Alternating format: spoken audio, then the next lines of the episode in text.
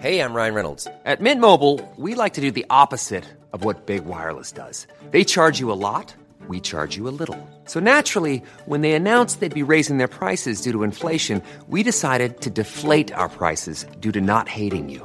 That's right. We're cutting the price of Mint Unlimited from $30 a month to just $15 a month. Give it a try at mintmobile.com/switch. $45 up front for 3 months plus taxes and fees. Promo rate for new customers for limited time. Unlimited more than 40 gigabytes per month slows. Full terms at mintmobile.com.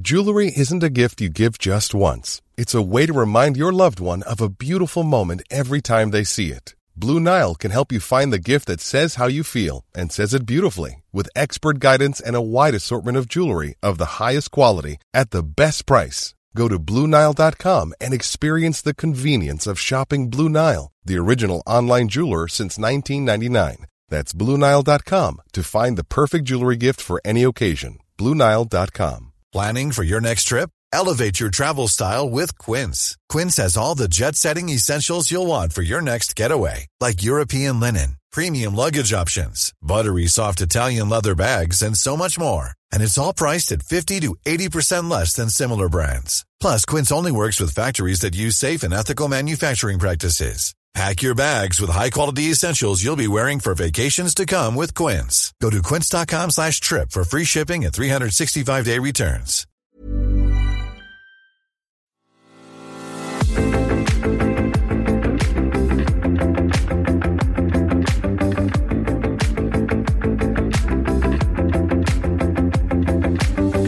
The Unconventional Soldier, a military podcast brought to you by two British Army veterans in association with ISAR.com. Right, thanks for downloading another episode of the podcast. Tonight it's just me and Kev, and I'm down at Kev's gaff. We were meant to be going to the rugby, but thanks to the train strikes we're here, so hello Kevin, who's going to be my guest. Hello Colin. We've had a few questions over the podcast sent in over the months about, specifically, could stay-behind OPs be used in the Ukraine? So Kev and I thought we'd take the opportunity to discuss this. We're not experts in contemporary battle space. We've both been out of the army over 15 years, so we're very much laymen, and any mistakes are not deliberate. But if anybody has any proper expertise in this area and would like to come on the podcast, you'd be most welcome to do so. First thing we're going to talk about is artillery in Ukraine, or even the Ukraine. The Royal United Services Institute has stated that the Russian army is an artillery army with lots of tanks. And at the start of the war, Russia had twice the guns and rocket launchers of Ukraine. In November 21, Boris Johnson mocked Tobias Elwood and said that the days of big tank battles in Europe were numbered when he voiced concerns to Johnson about defence cuts. In addition, the Pentagon estimates that 80% of casualties on both sides are being caused by artillery. It is also estimated that the ammunition expenditure is 20,000 rounds a day by Russia and 4,000 to 7,000 rounds a day for the Ukrainians. So it appears that Russia is still relying on mass fires, and Ukraine is using their firepower much smarter, often at range with precise targeting with weapons supplied by the West. However, mass and precision fires are both required, and it's an evident lesson that we don't have enough ammunition stocks in the West to achieve this. Examples of this precision attacks that are happening is the Ukraine has attacked headquarters of the Russian 8th Combined Arms Army, the 49th Combined Arms Army, the 22nd Army Corps, and the 76th Guards Air Assault Division, and the 247th Air Assault Regiment. So for you, Kev, any points you want to make on that? I think when we talk about the Ukrainians only using 5,000, if they had enough ammunition, they would use 20,000 as well. So you think they would use mass fires as well? So, because I think mass fires, you can demoralise an enemy as well as destroying them. You can hold ground because you can't manoeuvre into that area. If every time you manoeuvre in, you're going to get hit by artillery, so you're staying out of range of artillery. So actually, moving forward, you've got to keep your guns in range to support, but you're trying to push the enemy as far back as possible so that their guns are out of range, hence CB fire, because you try and knock out the other guns, or you push them into that fire manoeuvre, but they want to protect their guns because obviously the Ukrainians haven't got as much artillery as the Russians. Do you think it's been used wisely? Because you see pictures of the battle space over there.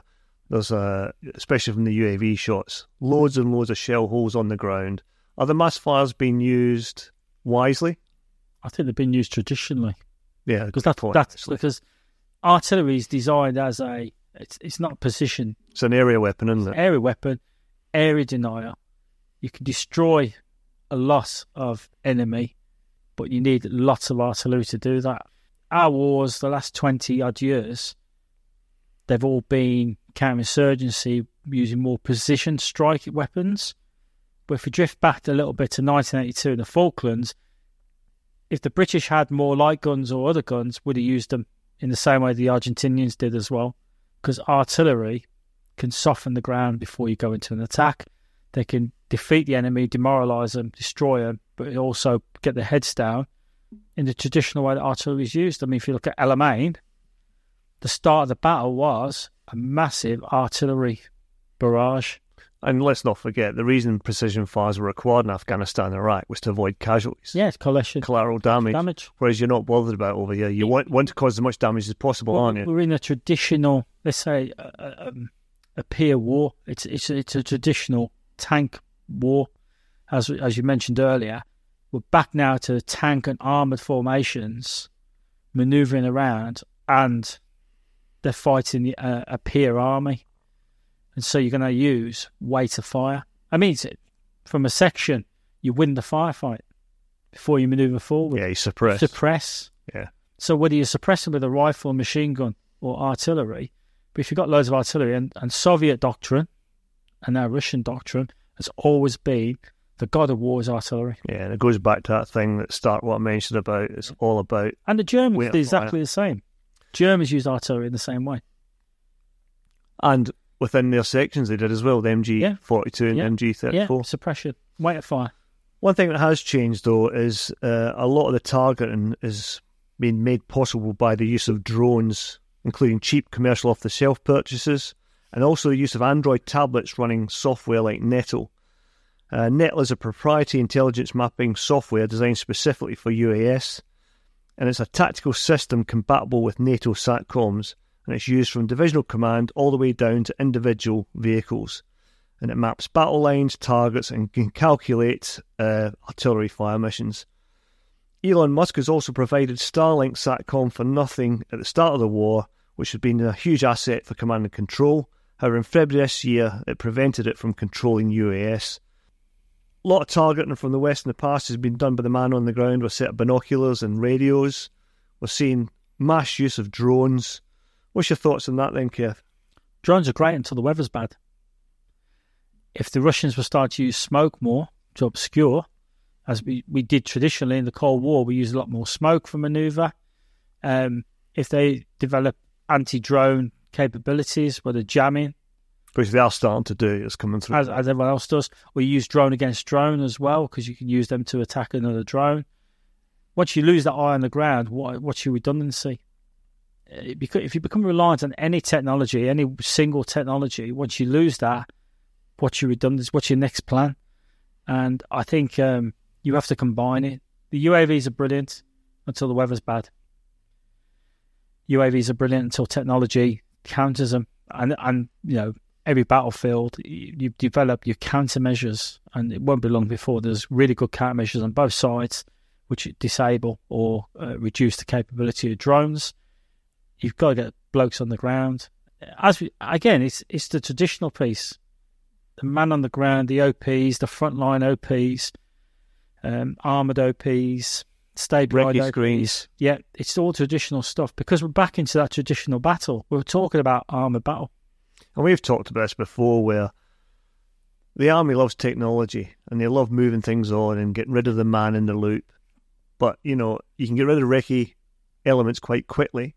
And you think you had recce regiments during the war. Yep. What was it called again? The Reconnaissance Regiment. Reconnaissance Regiment, absolutely massive. Corps. Reconnaissance Corps, absolutely massive during the war. Yep.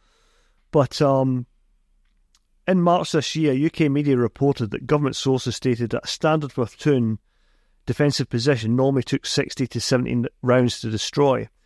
UAS adjusted fire has reduced this in Ukraine to around 9 rounds. And US has also been actively used to actively target individual soldiers. It's also been used to adjust tank fire beyond visual range, out from 4K and above. And then Russia's also making use of unmanned aerial systems, but suffers from a shortage, a lack of commander support, and tends to be more expensive, the more expensive type platforms and not so many commercial off the shelf. But we sort of touched on how they're using drones, UAS, to target individual soldiers. And just, do you want to touch on what we talked about, Kev, about some of the great information operations campaign that the Ukrainians are running, but we think they're getting a bit wrong in some aspects? Yeah, I think there's always a psyop side to it. And some of the footage may work against them as well, because you're not showing the big picture stuff. You're getting it down to a man on the ground, which then humanises the whole thing. And actually, is it the right messaging that you want to send out when actually you want to talk about, we stopped a tank company, and this is how we did it, and this is the result of? When you start humanising it, it then starts, it can work against you as well as for you. And I'm not sure if it's the right message that we need to see. There's a voyeurism to it. Yeah, perhaps. It turns into kill TV, doesn't it? Yeah, and it becomes a voyeurism rather than actually what they're trying to achieve. Well, I think there's two aspects to it. There's the aspect of where it shows them hunting down and dropping grenades on individual soldiers and killing them, publicising that. And then you've got the other side of it, whereby they're showing they're dropping messages from UAVs onto Russian soldiers. They pick it up and they read it, and it's saying, follow the drone and we'll take your surrender. Yeah. As part of PSYOPs, that's a great story.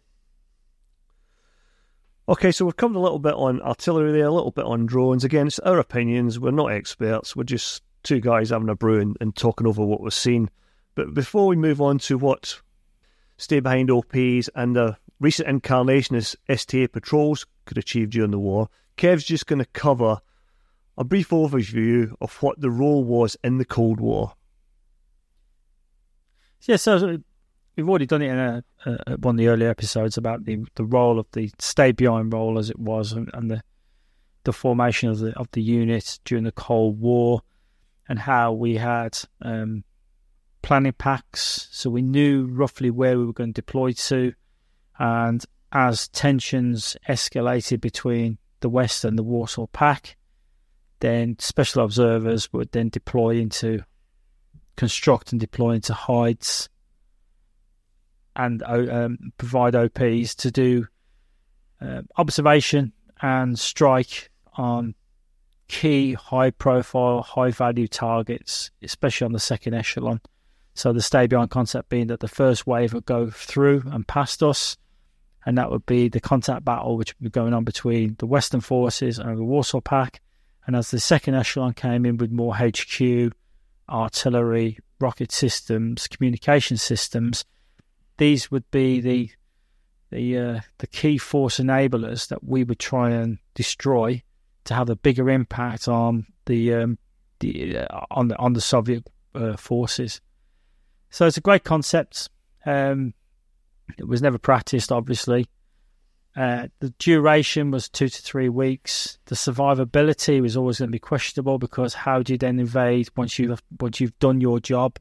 How would you evade back to Western lines, especially as the Western lines are gently falling back, because the idea was to draw the Warsaw Pact into kill areas, as well as wait for reinforcements from America, the UK, and other parts of NATO.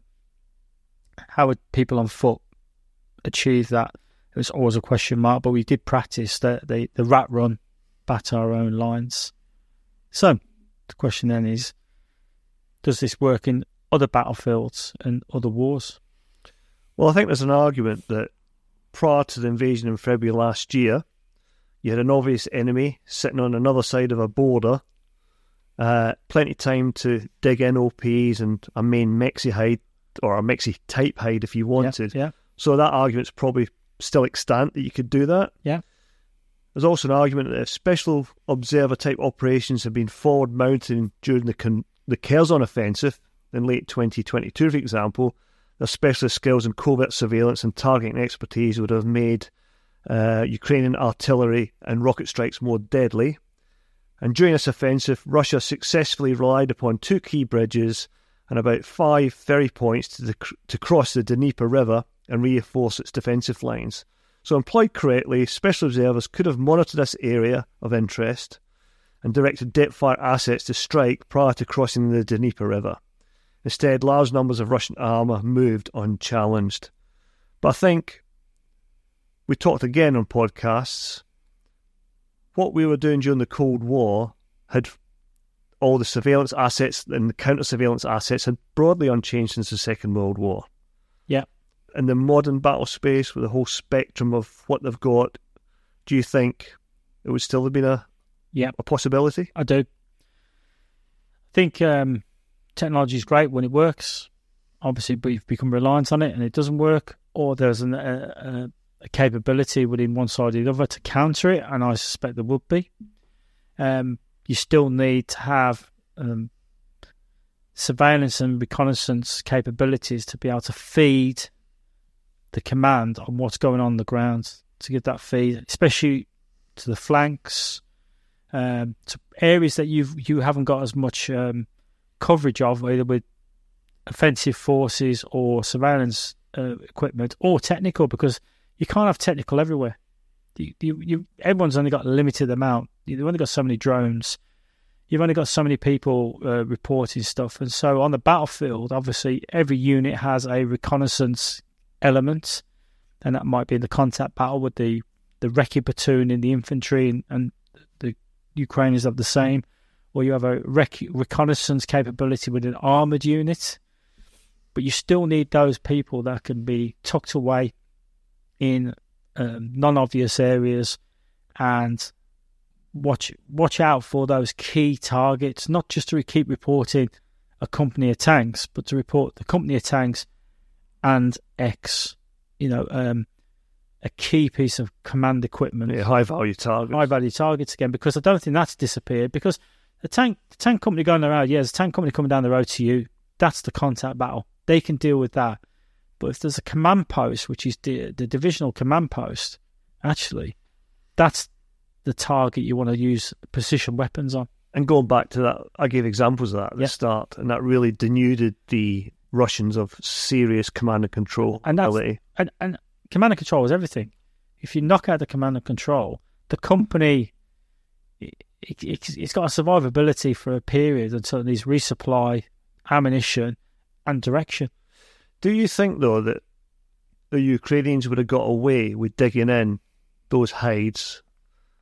Bear in mind, sort of modern satellite surveillance. I don't know if LiDAR can penetrate tree canopies or in. I believe it does, because no one's flying much air at the moment, because there's air dominance already. Yeah, I've been talking about it before, because we were saying that this would have been dug in beforehand. Do you think that? Yeah, but it's a big battlefield. How do you search the whole battlefield for a 4 or 6 man patrol in a key area? And if you do it right, as we know, it's really, really difficult. How far can these, penetrate the ground? There's a mass amount of civilians moving around. There's loads of civilians living in basements and such like. So things underground, heat sources or picking up in those sort of bits, it's going to be lost in the noise. And to be fair, putting aside the sort of the compromise by locals, I think I did about 6 or 7 mixes back in the day, and we all ever got compromised once, and that was by a forest meister. So it's all about the site selection and everything else.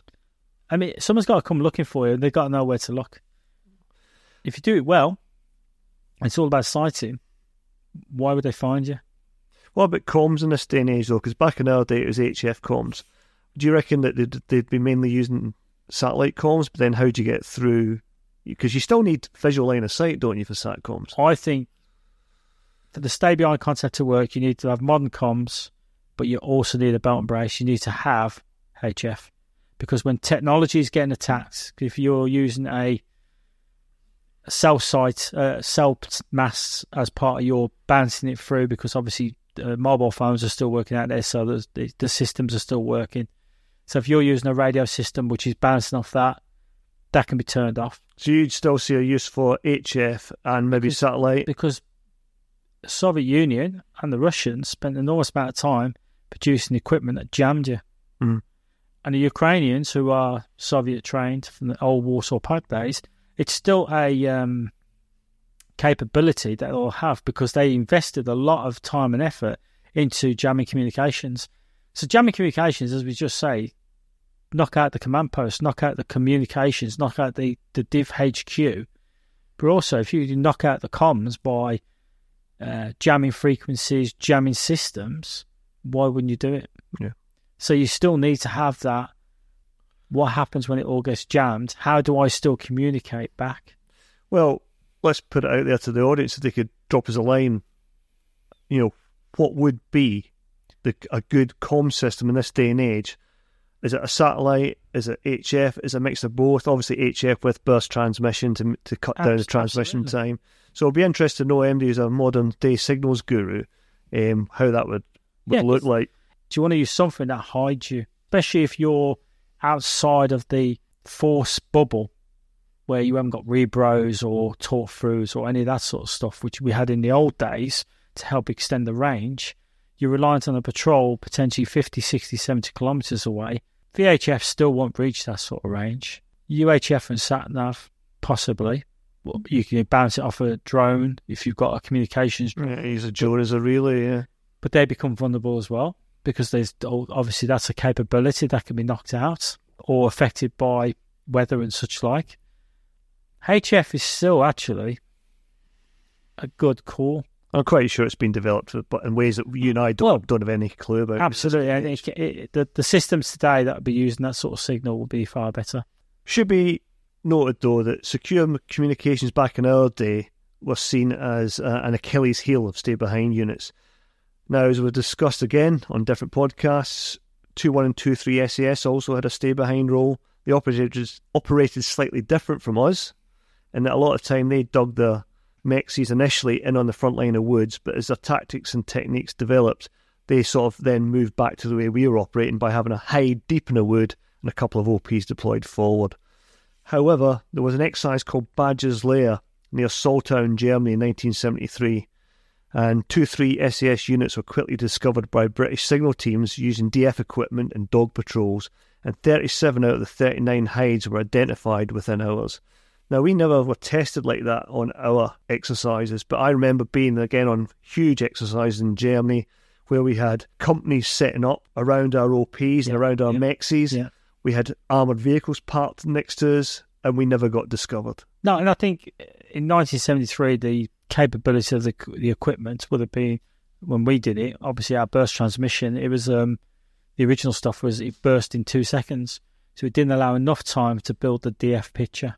And because we also had that discipline where you sent a signal on one frequency, received it on another frequency, and we had regular changes of frequencies, either a manual frequency hopping, it made it more difficult. So even in those days, so if you think about the modern radios, I know that we had a radio just before I left, which you could program all your frequencies in, and it could actually frequency hop.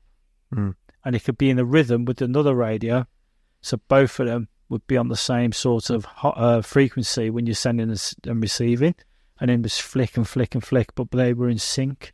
And of course, comms back to the main shelter from the OPs were by dug-in field telephone line, which again minimised signature and made it more secure. Absolutely. So there's some of the old school ideas would still work in a environment where technology, we've all got better SIGINT and intelligence services who can do this as well, who can locate and listen and all the rest of it. So you're countering, you're working against all that sort of standard.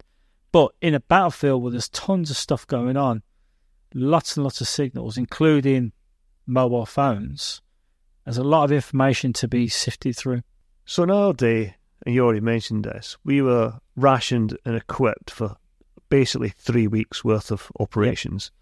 And then we're expected to exfil back to our own lines. And that 3 week lifespan was basically based around the fact that we were there to hold the enemy off, to allow reinforcements to deploy from the US and the UK by enough time for negotiations as well, presumably. Yeah. So in the case of Ukraine, that's not necessarily the case. No, because the lines aren't as fluid. And it's a long non-nuclear battle. So you might be able to stay in the location you're in because they haven't gained much ground, but you might have long-range observation to control it for high-value targets. But how after that 3 weeks, and I'll just use 3 weeks because that's what we've talked about before, you're obviously then going to have to take these guys out because they're a limited resource. They're going to have to refit, move out and move back again, probably in a different role, dismounted role. Well, I think... And we'll talk about this a little bit more once we get onto the wave room papers we're talking about. I think it all depends on the environment, you know, and also the... if you're not falling back, it's easier. You might be at the forward end, the forward line of your own troops. You might be off to a flank in a bit more isolated place. But what you haven't got at the moment is this massive and quick withdrawal as NATO planned. So it stretched the Warsaw Pact logistics line, and we were sitting waiting for that second echelon, and then we'd have to start exfilling. And you know, as the battle moved away from us, we'd have to try and catch up. Ukraine's gone fairly static in places. So obviously, at the moment, the Russians are using rockets to attack the cities, but they're not moving forward as on the ground as fast as they were. They've dug in massively along fairly static lines. So they haven't got that movement anymore. So at the beginning, they had some movements, but like the Donbass was already contested anyway, and those lines haven't moved that much.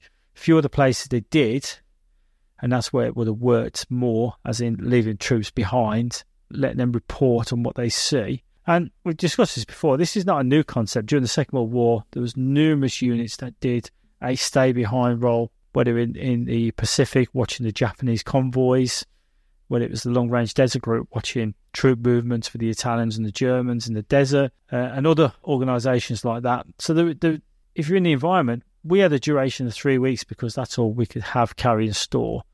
If you've got pre-positioned places and caches, you could extend that patrol.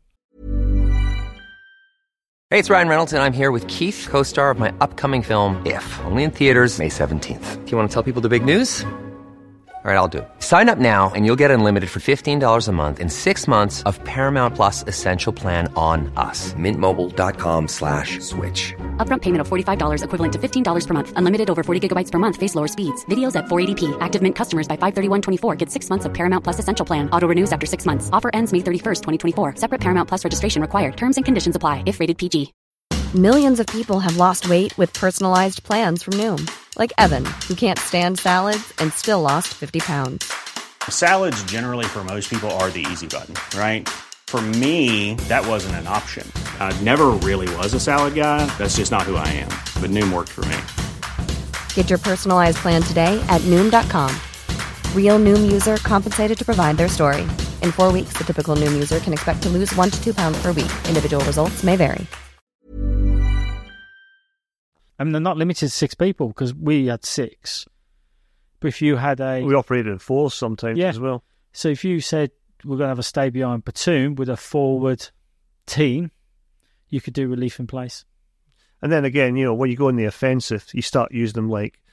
It's a really bad term I'm going to use here because I don't quite mean it like that, but you could use them as extended range FSTs. You could do. Well, you could use them as a strike asset, but you probably... would have enough of other assets as they're moving forward to do that for you and allow you to recover them. Okay, next thing we're going to talk about is there's a website called The Wavell Room, and it's a really good website, produces different articles on military thought, that type of thing. And there's two articles published on it recently. Well, I say recently, one's over a year ago, but the first one was called Rise of the Rocket Launcher, the End of the Armoured Division, and that was published in February last year, just before the Russian invasion. And the second article was called Rise of the Rocket Launcher 2, Lessons from Ukraine. And the author is a serving gunner officer who argues in the first article that the rocket division should be the heart of the UK's warfighting doctrine. He also argues that STA patrols, whose ancestors were stay-behind OPs, should form an integral part of targeting at 80k+. And basically says that whilst capable of more traditional subsurface observation, they're equally capable of sub-threshold operations utilising civilian vehicles and urban OPs.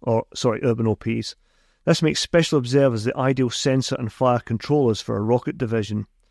What he means by operations in the sub-threshold battlefield are, it's often referred to as the grey zone, and it's where states and non-state actors compete in a hostile manner using a variety of tactics but below the threshold of war. I just wonder what you think about that, Kev, because I think that's starting to ingress into other areas for me. It is. I think if you're using Ukraine is not a non-state actor. It is a war. And so to manoeuvre around the battlefield, you use any vehicle you can do. I mean, I think some of that... Is that not transgressing on SF a little bit? I think it depends on the environment, because obviously in Northern Ireland we use civilian vehicles, and that was everyone used them. So we did use them in Northern Ireland. But it has to be a specific kind of operation that you feel you can do that and you take that risk. I think Ukraine, there's no need for that because there's enough military vehicles that are going. You can use other vehicles as a taxi, armoured vehicles, to get you near your drop-off point to your point of operation. Behind the front line, you can use civilian vehicles all day long because they do. You're going to use coaches to move troops before you start moving into armour. But you've got to protect your assets as well. I think there is always going to be that danger of blurring into SF operations. I think there's a specific side for stay behind or STA patrols. There's plenty of work in that sphere anyway, on the reconnaissance and intelligence piece where you're feeding back and the targeting and obviously using strike assets if you can. Yeah, I think for Ukraine, it's a conventional war, using unconventional methods. And in the urban environment, which is always a challenge, how do you move around the urban environment? Very, very difficult, because you might own one street and the opposition owns the other street. So it's quite a difficult place. And if you think about operations we've been on, even in high intensity operations in Iraq and such like, when we got into the urban environment, it was really, really difficult. So you're going to need support from other friendly forces to use as support to get you into the location, possible resupply, and most importantly, extraction. You're not going to want to extract in a car.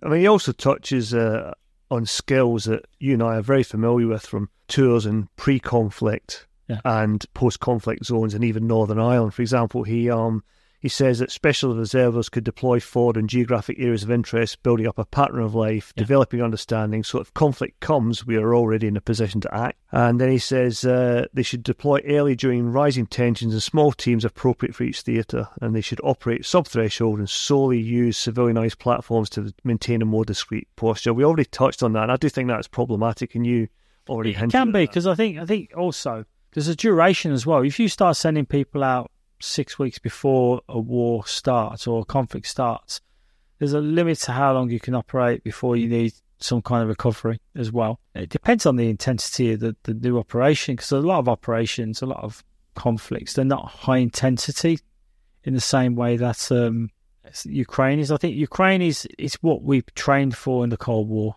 It's mass armour, mass artillery, the use of all versions of conventional weapons. If you want to destroy a city, they've destroyed a city. They will use rockets against it. It's not a control. It's not an insurgency. Do you think this is an influencing thought? Because Secretary of State for Defence was on the news the other day. They're saying that there's too many infantry in the British Army and not enough artillery. And I think this is down to confusion about what the Army's for. Is there an argument that we should be training for the highest level of warfare, i.e. like we were doing in the Cold War, because it's easier to come down than go up? I think so, because you also you equip for the worst case scenario, because if you haven't got the equipment, it doesn't matter how many infantry you've got. If you can't get them to the battlefield, if you haven't got an armoured vehicle if you look at this example, you're fighting a peer army who has mass artillery, mass armour. It doesn't matter about the age. If you're in a soft-skinned vehicle, even if they're in an old armoured vehicle, they've got an advantage. So you have to be able to outgun. You've got to have speed, protection. It's all the normal force protection measures. So, but we can't have the mass, A, because we can't afford it. And I would argue that we can't get the people either. We're a small country. People aren't interested in joining up. No, I think it takes time to build it back up again. So you've got to focus on, we're not going to fight a war on our own. The war's going to be part of NATO. So, but what can we bring to NATO that they need the most of? Well, artillery. Air defence, which is something we've paid lip service to probably over the last 20 or 30 years, because as the Cold War finished... And as drones become more prevalent? Well, we need an anti-air air defence system that attacks drones as well as fast jets and bombers. And it's because we need to protect the airspace. So we need to be smarter with air defence. We need to be smarter with the armoured vehicles, because they have to be armoured fighting vehicles, not armoured taxis, because they have to be able to fight. We need tanks, because tanks... Again, Ukraine's proven tanks were a war winner. You know, the big thing we're pushing out here is tanks. Because again, if you're in a, unless you, even with the end laws, you can only stop so many tanks with anti-tank weapons. You sometimes have to get into a tank battle. So in a real model then, because there's no replacement for Warrior.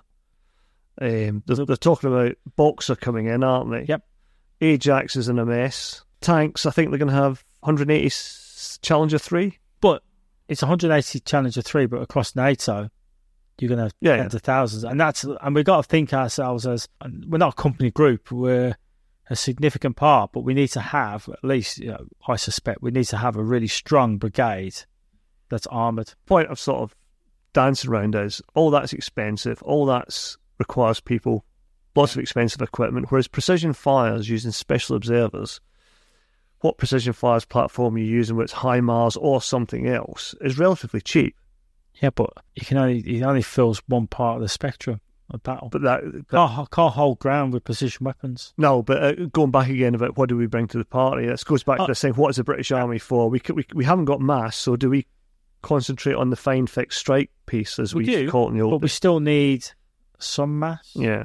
I think there's a danger that we go to technology rather than actually we need technology, but we also need lots of tubed artillery because that provides weight of fire and complemented by precision fire. But you don't always want to use a £500,000 missile to knock out one armoured vehicle.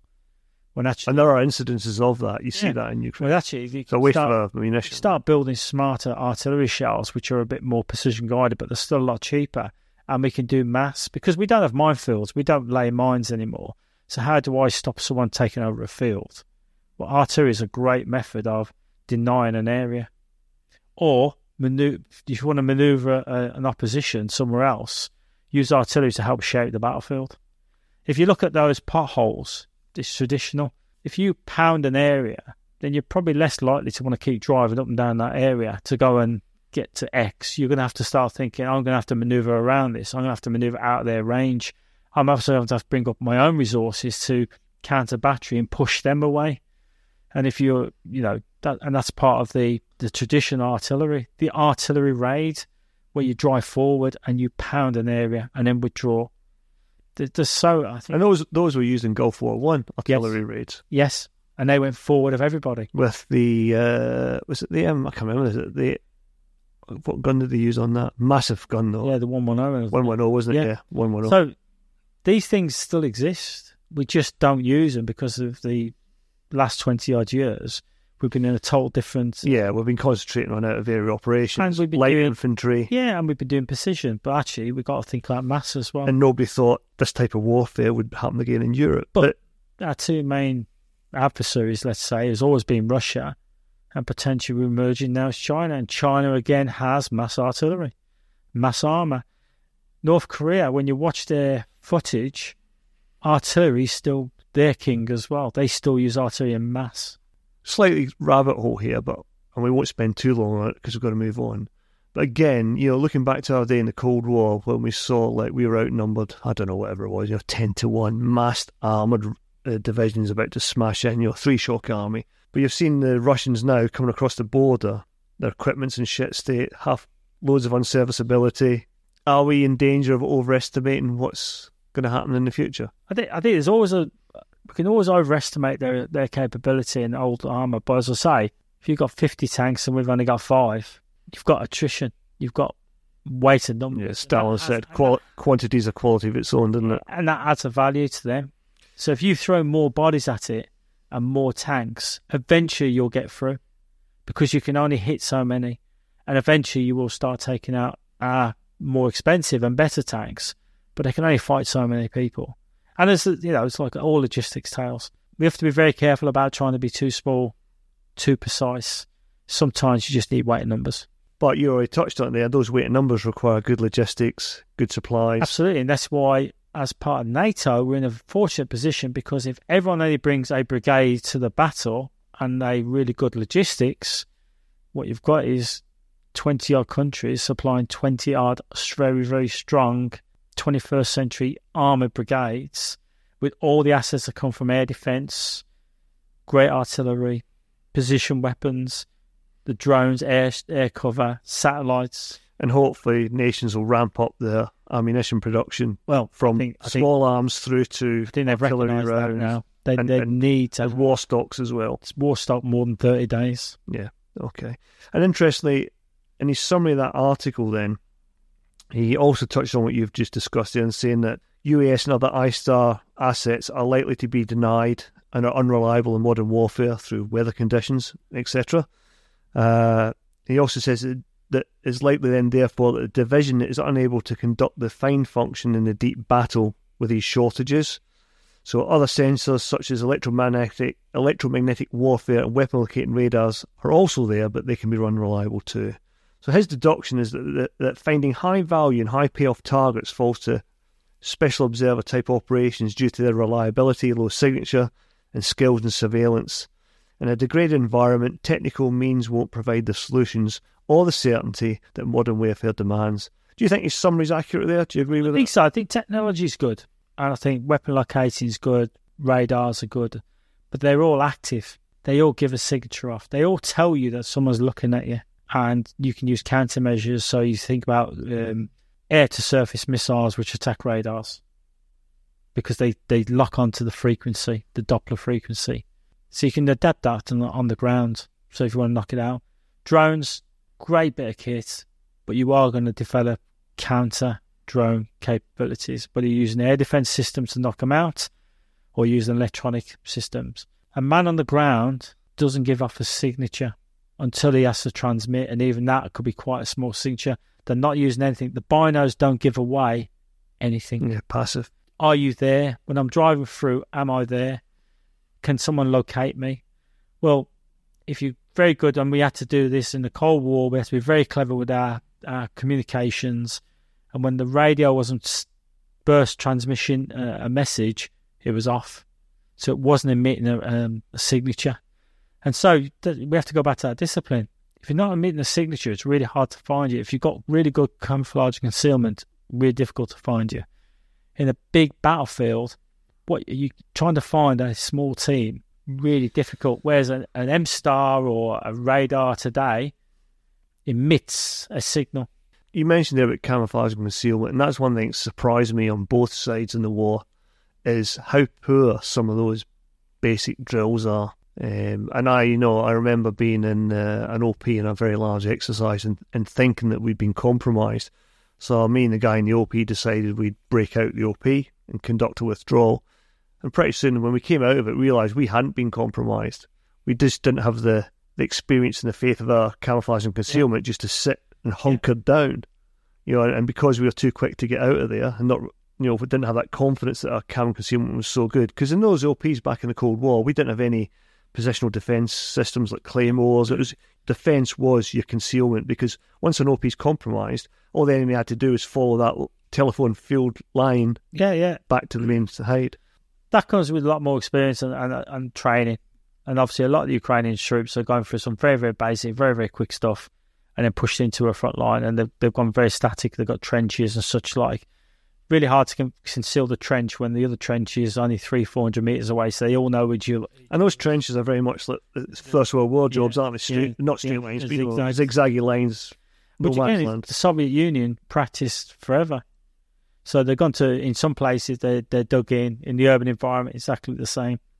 So I think for specialised troops who practise and have the confidence in their camouflage concealment, again, it adds to the survivability.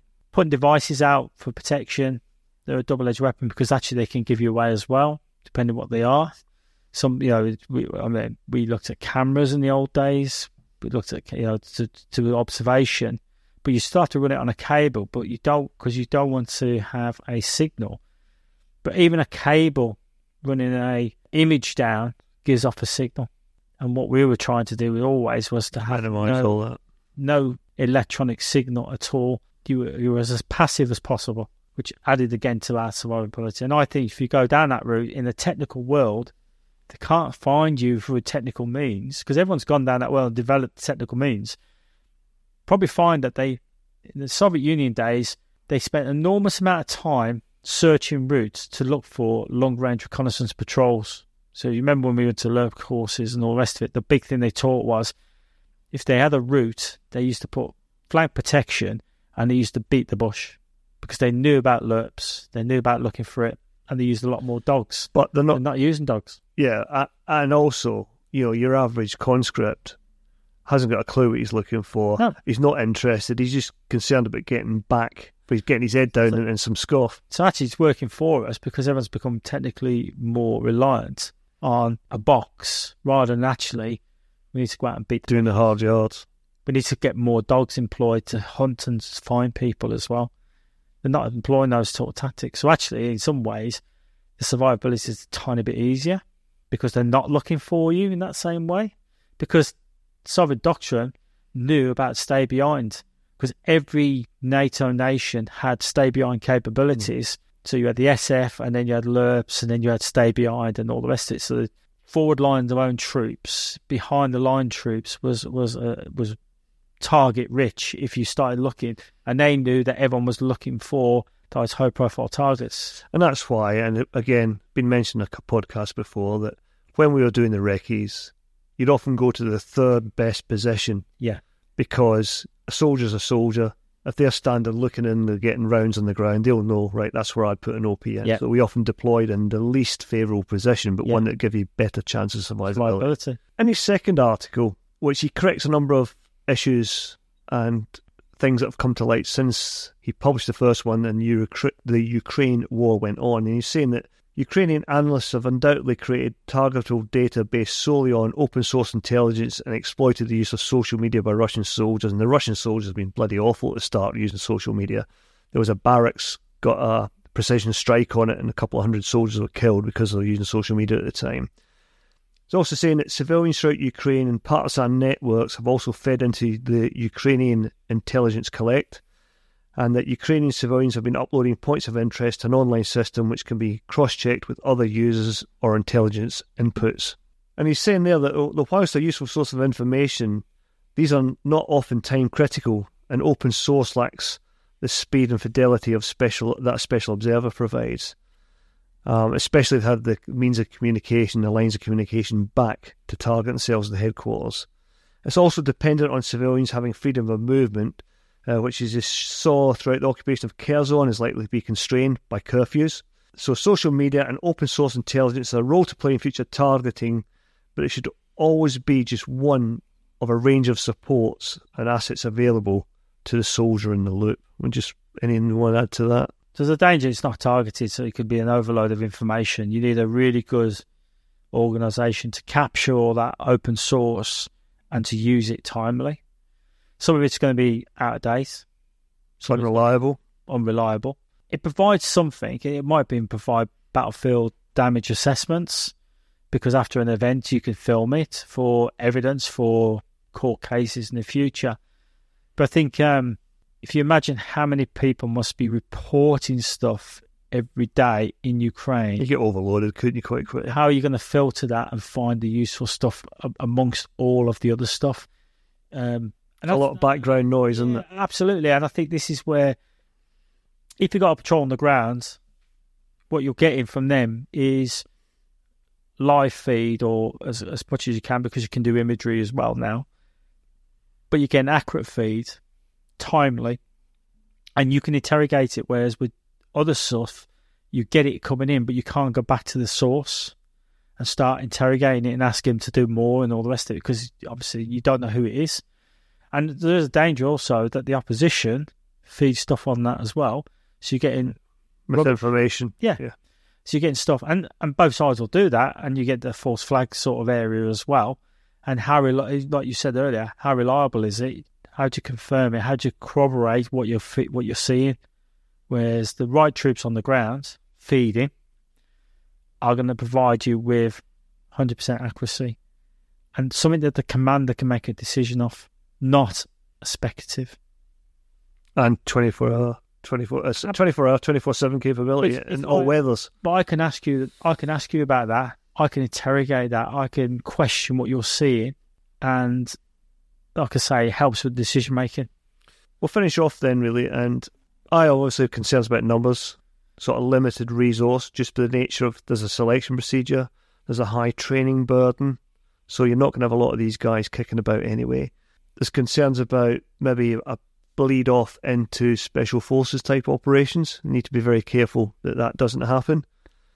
Any sort of final points that you want to add, mate, over that very broad discussion we've had? I think the bleed over is easily coordinated because we've dealt with that on other operations and on in the Cold War. There is the lines and roles and specific jobs. If you want to do X, then that's fitted with one group. Do Y, it fits in another group. You're never going to have enough resource on the ground. So you've got to be smart in how you deploy them, where you use them, and how you recover them. So you're looking to fill gaps. If a they're not a blunt instrument. No, they're a precision tool. In the same way that SF is precision, so are these. And so you've got to be smart in saying, I believe that that's the best place to put that observation team who will see the best, have the best chance to find the high profile, high value. It's all about that, what we used to call IPB, intelligence preparation, the battlefield, isn't it? This is where you move all your chess pieces. You've got reconnaissance patrol, platoons, you've got recce regiments still. So if you're looking at the British Army, every battalion has got a reconnaissance platoon. We've got light cavalry regiments which do reconnaissance. So you can use them in the battlefield. They will fill all those pieces. It's when you want an enduring covert capability for specific areas because you suspect specific targets, then you can deploy them and redeploy them smartly. There's never enough. You never have enough tanks. You never have enough aircraft. You never have enough UAVs. And sometimes you deploy stuff into the wrong area and they give no information at all because they're just not in the right spot. Yeah. And something else happens around the corner. And that is the commander's decision when they're looking at the battlefield. How do they shape the battlefield? How do they use the assets? Where do they use the assets? Which comes with exercises, preparation, training and experience. And as the operation or the battles proceed, it helps by looking at their tactics, how we deploy ours better. Well, that's it really from me and Kev today. As I say, we're filling in a bit of time because we didn't go to the rugby, and go back to what I said at the start. It's two guys who've been out of the army quite a long time, chewing the fat over what they're seeing on the TV and reading on social media. And if the MD out there can assist us in filling in our mistakes or contributing to this conversation, give us a shout and we'll get you on.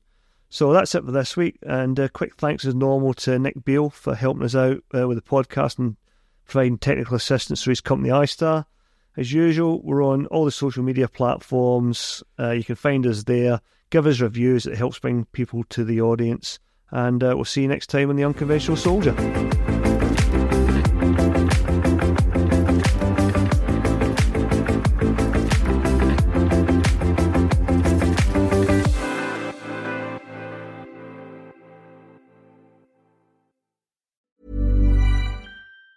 Hi, I'm Daniel, founder of Pretty Litter. Did you know cats tend to hide symptoms of sickness and pain? I learned this the hard way after losing my cat, Gingy. So I created Pretty Litter, a health monitoring litter that helps detect early signs of illness by changing colors, saving you money and potentially your cat's life. Pretty Litter is veterinarian developed, and it's the easiest way to keep tabs on your fur baby's health right at home. Go to prettylitter.com and use code ACAST for 20% off your first order and a free cat toy. Terms and conditions apply. See site for details. Hey, it's Paige DeSorbo from Giggly Squad. High quality fashion without the price tag. Say hello to Quince. I'm snagging high-end essentials like cozy cashmere sweaters, sleek leather jackets, fine jewelry, and so much more. With Quince being 50 to 80% less than similar brands. And they partner with factories that prioritize safe, ethical, and responsible manufacturing. I love that. Luxury quality within reach. Go to quince.com/style to get free shipping and 365-day returns on your next order. Quince.com/style. Even when we're on a budget, we still deserve nice things. Quince is a place to scoop up stunning high-end goods for 50 to 80% less than similar brands. They have buttery soft cashmere sweaters starting at $50, luxurious Italian leather bags, and so much more. Plus, Quince only works with factories that use safe, ethical, and responsible manufacturing. Get the high-end goods you'll love without the high price tag with Quince. Go to quince.com/style for free shipping and 365-day returns.